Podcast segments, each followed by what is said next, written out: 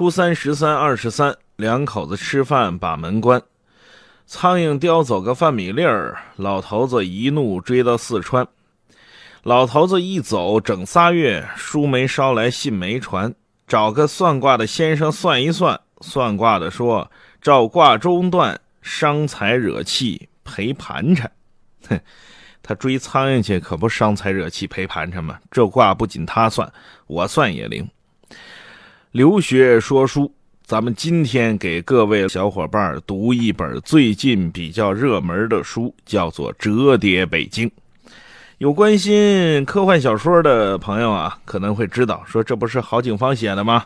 拿了雨果奖的中短篇小说奖，哎，给咱们中国人争气长脸。去年这刘慈欣拿了《三体》，这个凭借《三体》啊拿了雨果奖。今年呢，郝景芳凭借《折叠北京》又拿了回雨果奖。看来啊，咱们这个中国的科幻文学呀，慢慢的也能站上世界的科幻小说的文学舞台。这个这本书为什么如此备受关注？哈，它跟刘慈欣写的路数不太一样。刘慈欣的这本书里边啊，各种理论上的基础特别严密。他的想象也十分合理，而郝景芳写的这本《折叠北京》呢，纯属想象。你说未来可能还是不可能？哈，这个说不好。他没有说过多的想象空间，或者说没有太大的探讨价值。可是这本小说里边反映出的社会问题，要比《三体》要深刻，所以他俩是不同的路数。刘慈欣的那本《三体》呢，告诉我们宇宙法则呀、黑暗森林法则呀、宇宙社会学啊等等，被很多互联网公司啊，甚至都奉为经典。什么降维打击呀，什么这个黑暗森林法则呀，什么这个科技大爆炸呀，等等等等，这被互联网公司拿过来就是忽悠人去啊！我专门听过一场关于如何营销在互联网上做营销的这个课哈，讲课那老师呢是谁我也不知道，一。通忽悠，就是拿着《三体》的各种理论来忽悠。可是郝景芳这本《折叠北京》啊，似乎更具现实意义。所以有人说呀，这是一本幻想现实主义的作品。而这本小说，你不能叫这本一共两万字，也不长啊，谁都可以随便拿起来翻一翻看一看。但是今天呢，咱们给各位从我老刘的角度讲一讲这本《折叠北京》。这本书啊，它的这个写作背景啊，可能是不远的将来，也可能是很遥远的未来。说那个时候的北京跟如今的北京就不一样了。如今的北京呢，还是现在大家看到的这个样子，里九外七，皇城四啊，哎，这个街道啊是横平竖直，叫做星罗棋布。你看北京的主干道都是正南正北的，可是那个时候的北京，在《折叠北京》里面写的北京，它就不是一个平面化的北京，而真的是一个立体的北京。咋回事呢？这个北京分为三层空间了。大地这一面，这是第一层空间，这层空间里只生活着五百万人，而他们的生存时间是从早上六点到第二天的早上六点，整整二十四小时。二十四小时过去之后，这个空间就进入了一种休眠状态，然后这大地啊，就像折叠床一样翻转折叠，转到另外一面。另外一面呢是第二层空间和第三层空间。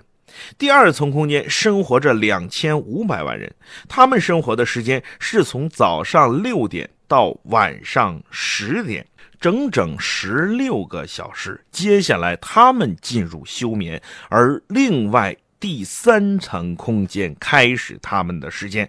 第三层空间呢，生活着五千万人，他们的时间是从晚上十点到第二天早上六点，只有八个小时的时间。那你看啊，这个时间划分的就是这么精细啊！第一层空间，各位可以想象，那就是高端人才、上流社会生活的空间，他们可以独享完完整整的二十四个小时。而另外那二三层空间，两个空间加一起，足足生存着七千五百万人，而这七千五百万人要共享那二十四小时。哎，有人说这北京分为两面了，呃，这个下面呢就进入休眠状态，翻过来这面呢就进入了一个正常的生活状态。这两边万一配重不平怎么办呢？你看，一面是七千五百万人分为两个空间，另外一面独立的一个空间生活着五百万人，这不就是明显的失重状态吗？没关系，这五百万人在他们空间的那一面填上了大量的土壤，埋藏着各种配重物质。人口和建筑的失衡是用土地来交换的。换句话说，第一空间的居民也认为自身的底蕴更丰厚，自身所占有的资源更多。其实，咱们故事从哪儿说起呢？故事应该是从第三空间的一个清洁工说起。第三空间呢，生存着五千万人，这五千万人里边有两千万是清洁工。这两千万清洁工是干什么的呢？用来消化、分拣。第一、第二、第三空间共同产生的垃圾，换句话说，这两千万人就是来做污染处理、垃圾回收、清洁工作的。哎，就跟现在那个清洁工干的活是一样的，而且要更细。比如说，他们要从玻璃瓶里面把玻璃瓶子和玻璃瓶盖分开。比如说，他们要在众多的已经发霉的食物里面，把能回收再利用的分开，剩下的做造成肥料。再比如说，更恶心一点是，他们要把从这个用过的卫生巾里面，把没沾血的那层薄膜撕下来，用作循环利用。这两千万工人。这两千万垃圾工，他们觉得自己才是整个三层空间繁荣的原动力，因为他们就源源不断的提供各种各样的循环可利用的资源。可问题是，没有人在乎他们的存在。他们生存的时间只是从晚上十点到第二天早上六点，也就是说，赶上夏天天气特别晴朗的时候，他们才能享受一点点日出之前的亮光。之后，他们都需要用灯光来照明。你可以想象第三层空间，他们那是一个什么样的世界？就是阴暗的、潮湿的、脏乱的、污水横流的这样的一个空间。而这一空间的人，比如说这两千万清洁工，他们一个月的标准工资是一万块钱。呃，有人说比现在的清洁工那挣的钱多多喽。在那个时候，一万块钱还叫做钱吗？等会儿我给各位好好说这个对比。在这两千万的垃圾工人里边啊，有一个工人叫老刀。老刀多大岁数呢？比我稍微年轻一点，孩子啊准备上幼儿园了。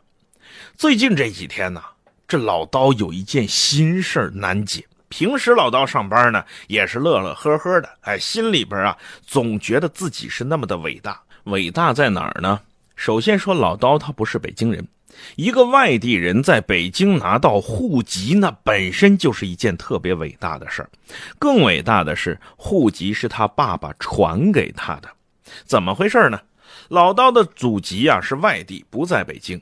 他父亲进京务工的时候，本来就想打打零工，做做散工，在京城里边赚点钱，回到家盖房子、盖呃盖房子、买地、娶老婆，过些小日子。可是没想到一个意外的机会，他父亲找到了一份正式工作，这个工作就叫做垃圾分拣员，就是垃圾工。可你别看是垃圾工啊，干的活又脏又累，环境那也是又污又臭。可是他是个正式工。他能留在北京生活，换句话说，他他有北京户口，哪怕是第三层空间的居民，那也叫北京户口啊。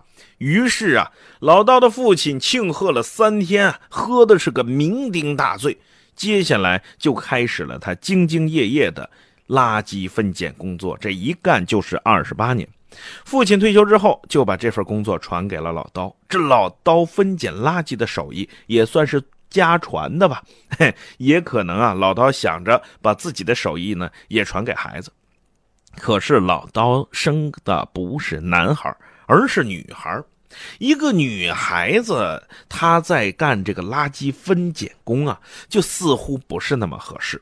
就哪怕出身再卑微的人，他也对自己的孩子寄予了一定的希望。更何况这是一个小女孩，更何况这还是一个聪明伶俐、可爱活泼的小女孩。每当这小女孩啊听到音乐的时候，从小就情不自禁着跟着这个音乐各种各样的摇摆。每当这小女孩摇摆的时候，老刀就眯起眼睛，点燃一支烟，在那里欣赏，仿佛不是他的女儿糖糖在跳舞，而是著名的舞蹈家在舞台上一展舞姿。哎，老刀这一刻开始就下定决心，说呀，如果我要是生个男孩，大不了继承我的手艺，接着干这个垃圾分拣工的活，好歹那也是个北京户口啊。一来呢。现在的孩子都不喜欢干这样的事儿了，都喜欢在歌厅里边唱唱歌啊、跳跳舞啊，去参加个选秀啊，想一展拳脚，没准一下就混成名了。以后就是买房子、买车、买房车，要么呢就是在服装界大展拳脚，干个服装售货员啊，好歹那也是个干净的活，不像这个又脏又臭。一个是年轻人不爱学了，再一个自己的女儿糖糖实在是有音乐天赋啊。每当老刀看到糖糖听着歌跳着舞那个样子，老刀心里就暗下决心：我得让我的女儿接受最好的音乐教育和舞蹈教育，哪怕我没钱，我卖房子卖地，我卖血卖肾，我都得让我的女儿上最好的舞蹈学校。可是转眼这糖糖就要上幼儿园了，一上幼儿园，老刀就开始愁了，愁啥呢？别看是第三空间，这个学位更紧张。为啥？第三空间人最多，第三空间生活着五千万人，这这个孩子就是多呀。孩子多，幼儿园学位不够怎么办呢？抢呗。有钱的拼钱，没钱的拼体力，实在不行还能玩个拼命。呃，没钱的呢，就是半夜到幼儿园门口去排队去，一家轮班上，呃，坐在那儿，反正二十四小时倒班，就坐在那儿。就坐在幼儿园门口，就等着排队排号。稍微有点钱的人家，哪怕是借钱，哪怕是当东西，花钱也买个幼儿园的学位。仅仅是普通的、差不多的幼儿园，一个学位二十万呢。那对于老刀来说，无疑是个天文数字。而老刀看中的那个幼儿园，无论如何是排队排不来的，只能拿钱来砸。按照别的幼儿园的价格一衡量嘛，最少你得砸进去二十万，就那么一个幼儿园的学费，对不起，二十万没钱免谈。过去讲嘛，衙门口朝南开，有理没钱莫进来。那个时候就已经讲幼儿园朝南开，有孩子没钱莫进来。哎，这就是资源稀缺导致的后果吗？尤其是教育资源稀缺导致的后果吗？有钱的拿钱了，有爹的去拼爹，没爹的那你只好拼命了。嘿，老刀左思右想，我这二十万怎么挣？一个月就一万块钱，不吃不喝，我得干二十个月，一年多。大人不吃不喝，或者说省吃俭用就算了。为了女儿上幼儿园，老刀已经很多年没吃过早餐了。那个脸上啊，基本上就是犯有营养不良的菜色。但是老刀不吃可以，孩子不吃行吗？孩子以后可以是舞蹈家呀，还得让他吃好，还得。从小让他营养都不能缺乏，得把这孩子养得壮壮的、棒棒的，身体健健康康的呀。于是老刀就想，如果有一天能够天降一笔横财，我的糖糖上幼儿园，他不就有希望了吗？哎，有些事儿啊，你还真别说，这事儿就这么巧。突然有一天，老刀在捡垃圾的时候发现了一张纸条，这个纸条上面写着。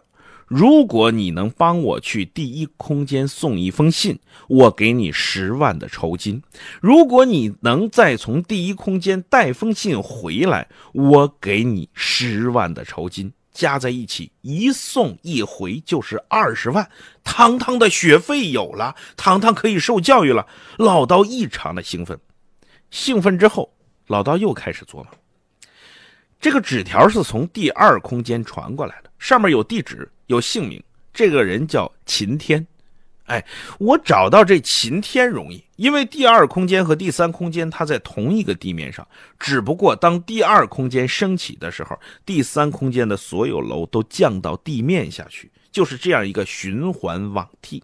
哎，我可以躲在中间的垃圾道里面，等这边升起来的时候，我偷偷溜到第二空间去。可问题是，我怎么去第一空间呢？那个大地是翻转过来的，我怎么能到第一空间去呢？也没有垃圾道给我溜啊！这二十万眼睁睁的，我怎么就挣不着呢？想来想去，想去想来，就这么一天，看着老刀眉峰紧锁。他有一同事问他：“老道，你最近怎么了？平时你不是天天乐乐呵呵的，这两天有什么愁事啊？跟哥们聊聊啊，没准哥们给你出个主意啊。”老道一开始啊，口打哀声：“哎呀，你别管这事儿，你管不了，你能管了吗？第一空间你敢去吗？你去不了，我挣不着钱，我孩子上不了幼儿园呢。”听完这话呀，他那同事呵呵一乐：“不就去第一空间吗？”哎，我不能去，但是我知道有一个人，他可去了不止一次啊！哎呦，老刀此刻就如获至宝一般，拉住他那哥们的手说：“哎，谁呀？谁呀？你不知道啊？这人呐叫彭礼，家住哪儿哪儿哪儿哪儿哪儿哪儿，离咱们这儿还不远。不过这老头啊，听说脾气挺怪，整天呢除了喝酒啊就是睡觉。现在啊六十多岁了。”年轻那会儿啊，他倒是去过那么五六回，可是现在他还知不知道怎么去？不知道，年头太远了，没准这老头自个儿都忘了。不过呢，你找他问问，总没坏处，大不了死马当活马医嘛。老道听完这话呀，扔下他的同事不管，三步并作两步，就朝彭里家走去。经过了那肮脏的巷子，穿过了那肮脏的酒吧，来到彭丽家楼下，一看，彭丽没在家，怎么没在家呢？喝酒去了。老道是左等也不回来呀，是右等也不回来，等来等去，等去等来，眼瞅着这天都要亮了。各位啊，第三空间的时间是从晚上十点到早上六点，如果东方一发白，接近五点半的时候。路上就开始有巡逻车了。这巡逻车是干嘛的呢？是清理队用来清理闲人的，就是相当于现在的城管吧。哎，拿着大喇叭挨个喊：“回家啊，回家啊！马上就要翻转了，赶紧回家啊！不回家跟我们走，罚款蹲监狱啊！赶紧回家，赶紧回家！”就这么循环往复的喊着，就直到东方开始微微发白的时候，从远处走来那么一个人，离得歪斜的。拿手剔着牙签嘴里呢还哼哼着小曲儿啊，那个都是东北人，反反正哼什么不知道吧，反正哼着小曲儿。从远处走来，老刀一眼看出来，彭里没错。再看这彭里啊，这脸呐得多少日子没洗了，头发呀几年没理了，身上穿的那叫一个破衣烂衫呐，不知道的这准以为这就是活济公。等彭里走到切近，看家门口站着一个人，这人呢。岁数还不大，三十出头。这彭里一边剔着牙，一边上下打量。有事儿啊，哥们儿。老道就说：“您是彭里吧？我找您有事儿。听说您年轻那晚去过第一空间，挣过钱。哎，您告诉我怎么去？”彭里说：“嘘，小点声，疯了你！这么大的事儿，公开喊呐！你是来求我的，你是来害我的？”一把抓住老刀的手，进了家门。到家里以后啊，这个彭里给老刀倒了杯水，自个儿呢在躺椅上那么一坐，哎，眼瞅着要翻转了嘛，把家里边。墙上挂的东西，该摘的都摘了，该收的都收起来，把这个胶囊床拉出来。因为等会儿翻转的时候，所有的建筑物里会喷出一种气体，让第三空间的人安安心心的睡上他四十个小时。因为四十个小时之后，才又到他们第三空间该活动的时间。等所有的准备工作做差不多了，这棚里啊，稳稳当当的往椅子上一坐，哎。点上一颗烟，问老道：“你找我什么事儿啊？你真想去第一空间吗？”老道说：“你甭管，我真想去。这彭丽说：“你别忘了啊，去第一空间逮着之后啊，不光要罚款呢，你还得坐牢坐上几个月呀。你那么缺钱呢？”老刀就长话短说，把他想把女儿送到最好的幼儿园去受教育，但是又没钱这事儿前前后后说了一遍。这彭丽口打嗨声啊！哎，反正啊，这叫可怜天下父母心呐！我可先告诉你，当年呢，我确实是去过几次，我去过五次，最后一次被抓住了。你可得小心点，我可不敢保证你一定不被抓呀。老道说：“你甭管那个，只要有钱拿，管他挨抓不住挨抓呢。你去五次不就被抓着一次吗？我这去一次，没准就没事儿。但是只要没事儿，我闺女上幼儿园这事儿，他就有着落了呀。”嘿，这彭丽啊，微微一笑：“行啊，这也就算是良言难劝，该死的鬼呀！说你这么着啊，我给你指，你看我们家了没有？”等会儿翻转的时候，这楼得慢慢往下降，你就蹲到窗户这儿，等降到快到地面的时候，你赶紧窜出去，从那边有条小路，慢慢的往前走，走到头之后，你会发现翻转开始的时候，这个土就慢慢的裂，你就抓着裂缝一点一点的往里爬，等真翻过来的时候，你就到了第一空间了。可是这条路。也许就是有去无回的一条死路啊！滋出点事儿，轻则是胳膊断筋折，重则你可能丧命啊！这条路不到万不得已，你可千万别走。老刀说：“我管不了那个，为了我姑娘，别说丧命啊，上刀山下油锅，我眼睛都不带眨一下的，一点不含糊。”说完之后，外边响起了警笛声，楼响起了吱吱嘎嘎、吱吱嘎嘎沉降的声音。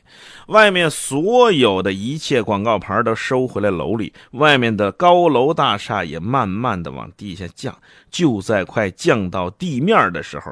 老刀一个箭步窜出去，沿着刚才记好的路，蹭蹭蹭蹭蹭蹭蹭蹭蹭，几步来到了大地翻转的边缘，爬着这个缝往里边蹭蹭蹭，一点一点的蹭。随着他越往深蹭，这路翻得越快，嘎啦嘎啦嘎啦嘎啦，咣当，整个大地翻了一个个这就是第一空间。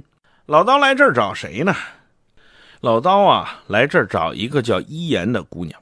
据他的雇主秦天说呀，他跟伊言是在第一空间的联合国实习的时候碰上的。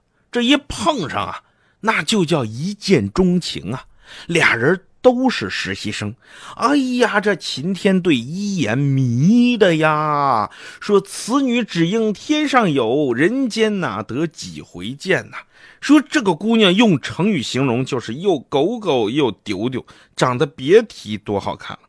各位在前不久我给各位说过的书里边，有对于女人形容的一个词叫做异想之美。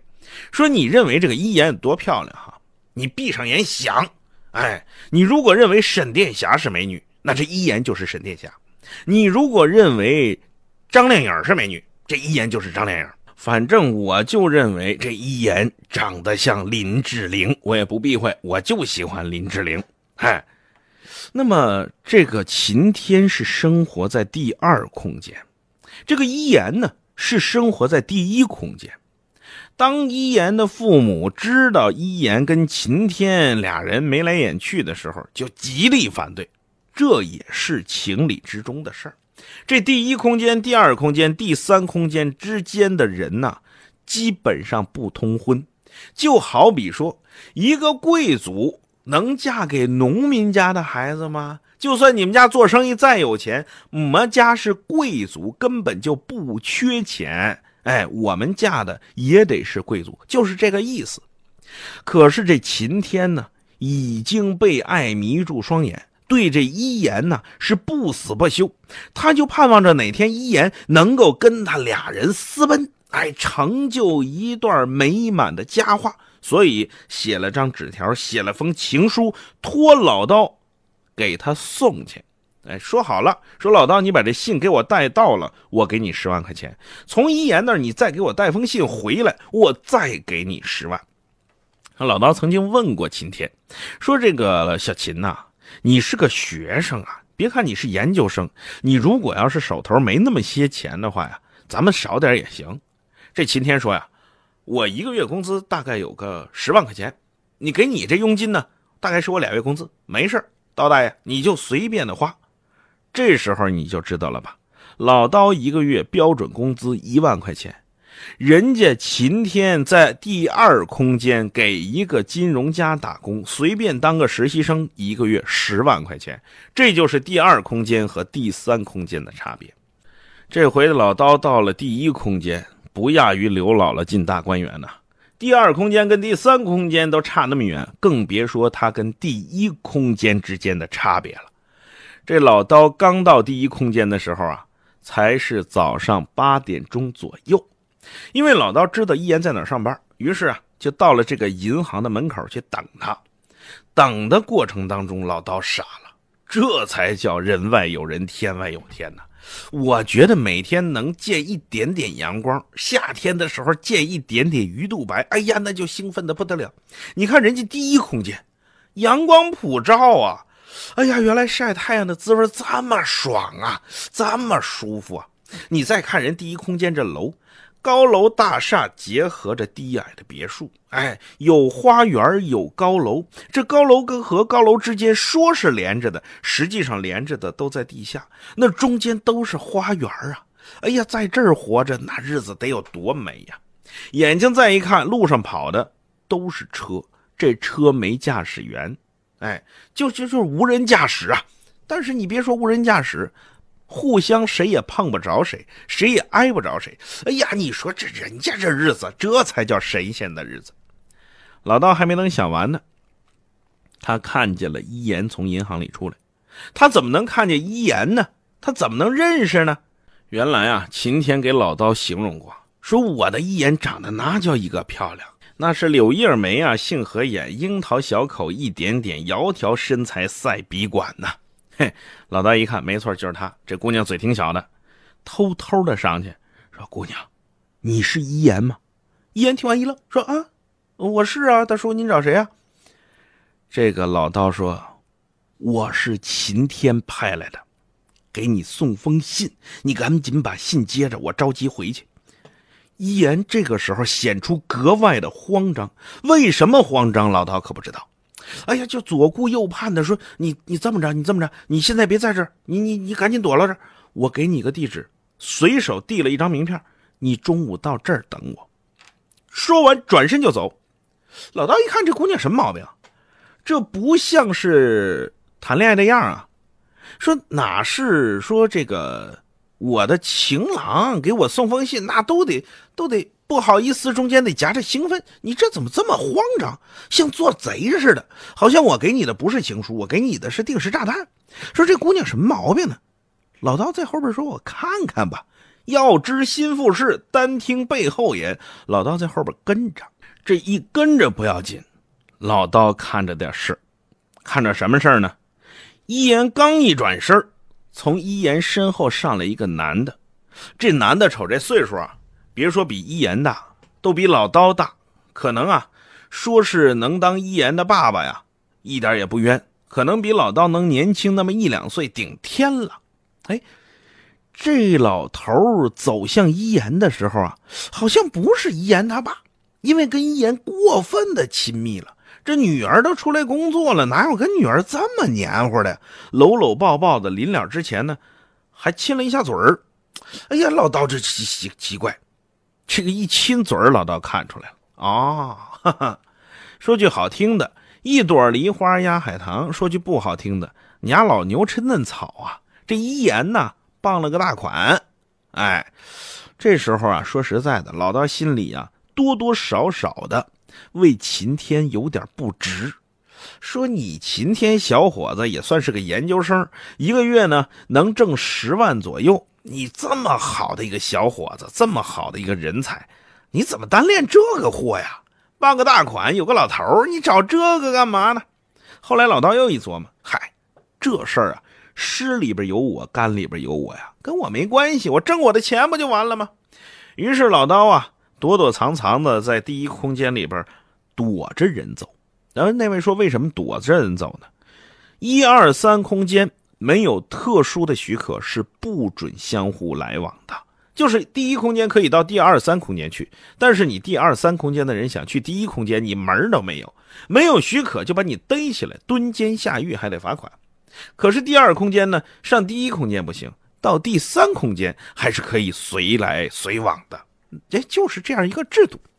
老刀啊，就在这个。”第一空间啊，东躲西藏了那么几个小时，可家等到十二点了。因为一言约他十二点半在超市门口见面。这个老刀十二点二十五分找到了这家地下超市，在门口啊紧张的等。为啥紧张的等？碰着警察查身份证，老刀就漏了。没让他紧张多一会儿，依然从人群当中走出来，跟老刀一句话都没说，说跟我来，走进一家餐厅。这老道有点不习惯，不习惯在哪儿呢？第三空间的餐厅啊，多数是大排档，哎，就像咱们现在去那大排档一样。这老板、老板娘挺热情，最多呢雇俩服务员，哎，环境也不是很好。但是这第一空间的餐厅环境是没得说，那简直太好了。可是这个服务员他看着就别扭，一个个走来走去的，好像不像人，他不像用走的，像用飘的。是谁迈步身上还不动啊？哎，这个服务员迈步身上一点都纹丝不动，有点像僵尸。仔细一看才发现，机器人。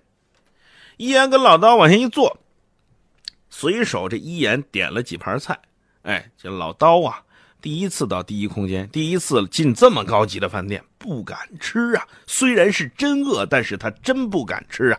于是啊，坐下来说：“我看看你怎么吃吧，我别坏了规矩。”这一言呢，不着急吃饭，曼起朱唇，微微的说了那么一句话：“你能帮我保密吗？”老道一听，这什么意思？我知道你什么了，你帮我保密。一言说呀：“说今天你看到那个男人，是我老公，我们俩几年前就订婚了，可是呢。”我对秦天佑是真的，我是真喜欢他。你说这事儿，我可怎么？这一言说呀，你要是能帮我保密的话，我额外再给你五万块钱。说着就把五万块钱从身包里掏出来，往桌上这么一拍。这个老刀看看钱，看看一言，再想想秦天，这事儿我办是不办呢？老刀看着钱，正琢磨着呢，就听见外边警铃声大作，随后有人说：“不好了，有第三空间的人跑到了第一空间。”老刀一听，我的天哪，可坏了！咱们下回接着说。本节目由路上读书授权喜马拉雅 FM 独家播出。